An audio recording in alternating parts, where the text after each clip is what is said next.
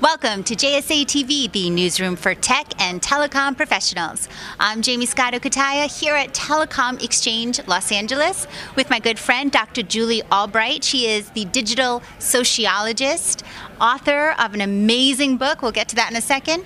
TED Talk speaker, and iMasons member, uh, board member, I should say. Uh, so, um, if you don't know Julie, actually most of you probably should you should if you haven't uh, but we are so excited that you are here she just was our keynote today here at telecom exchange la we've been uh, having a fabulous time exploring um, sort of excerpts, if you will, from your book called Left to Their Own Devices How Digital Natives Are Reshaping the American Dream. Fabulous book. And um, so let's start with I know there's like so much.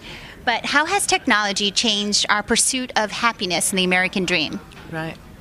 Well, in the book, I look at how people used to chase that, what you call the American dream.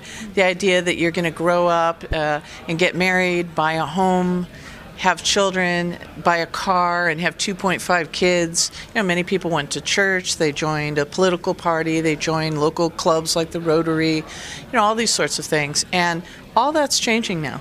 Um, you know, for example, you look at older eh, people that went through World War II, about 65% of them or more were married by the time they were 32 years old. And now it's only about 25%. So, it, it, I mean, it's a market change. And, and these changes go through, you know, everything from getting your driver's license to car ownership to home ownership. So it's really shifting around values and behaviors. And, uh, you know, frankly, there's a lot of uh, companies that are sort of scrambling to, to figure out these changes, to figure out where to position themselves uh, going forward. And so, um, this digital generation, these these um, uh, millennials uh, and, and, others who are who are being raised with uh, the internet just always available um, they're becoming detached, untethered is, is the word you use in your book. Yeah. Tell us about that. Yeah, so this idea that the young people are unhooking from these traditional stabilizing, we could say, social structures and are hyper attached to digital technologies. So a lot of their validation of self, uh, their identity, and whatnot becomes uh, reinforced by social media likes and shares and comments and all that. So they become very externally driven around that kind of thing. So it's it's really a change. Young people are always concerned about and tuned into how they fit in and how others are taking them, but this really amplifies that to a global scale, and the pressure on them is enormous. And so, speaking generally, are they happy? Well, we see now, at least I'm in the university, uh, we see the highest rates in 30 years of things like anxiety, depression, and suicides. And so I, I view this also physical illnesses like obesity, for example. And I view this as a as sort of um, a public health crisis issue where, you know, we just, and, and I'm not about throwing phones away at all or not being on social media or any of it, but it's just we need to be a little more conscious and I think sort of recalibrate our relationship relationship between ourselves, each other, our bodies, nature, uh, and our devices.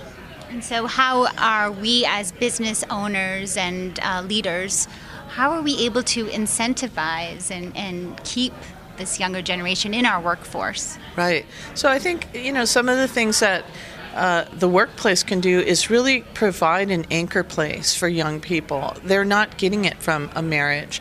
They're often not getting it from a community because they're moving place to place. They're they're not getting it from the church by and large. Uh, so where are they finding this anchor spot? And a lot of them don't have friends now, too, by the way. So the idea that you know maybe the workplace is a place where you could do team building around a nature event or around some kind of philanthropy or something where you're part of something bigger than yourselves, and and building those connections and also offering support and wellness type of things. You know, maybe it's a different way of thinking about what business is about. But as I mentioned today, if you've got employees melting down. That's not good for anybody. And it's expensive to replace these employees. So let's maybe rethink the perks and, and rethink, you know, what business is and can be for young people that need an anchor point in the world to stabilize themselves. Yeah, and uh, work remotely, uh, offer offer childcare if they need it. Mm-hmm. Yeah. So one of the things we were talking about was, uh, you know, there's more um, unmarried people and thus more children born to unwed mothers, you could say. And so, over the course of time, if you want to attract females, maybe childcare is the thing to offer. So, you know, this this sort of out of the box thinking in a way where you're looking at the demographic and, behavioral shifts and saying, how do we sort of adjust ourselves to this new uh, new value set, new behavior set coming in amongst young untethered adults is what I call them. Yeah, yeah. And your recent TED talk uh, of course, uh, I highly recommend it. It's on YouTube. You had just done it this summer, right? So yes. it's, it's really one of the, the newest TED Talks out there.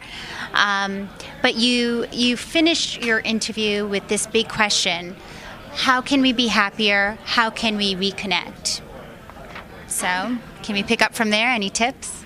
Yeah, so, you know, somehow you know, I, I started out talking in that TED talk about how, you know, everyone has this, you know, right to pursue happiness. And somehow we just fell off the track, fell off the road. Mm-hmm. And so, how can we sort of get back on the road? And we're not going to do that isolated in a room. We're going to do that together.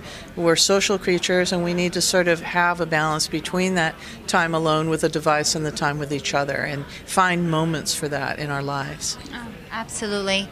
Thank you, Dr. Julie Albright. And folks, please note her book, Left to Their Own Devices How Digital Natives Are Reshaping the American Dream, a must read, now available on Amazon.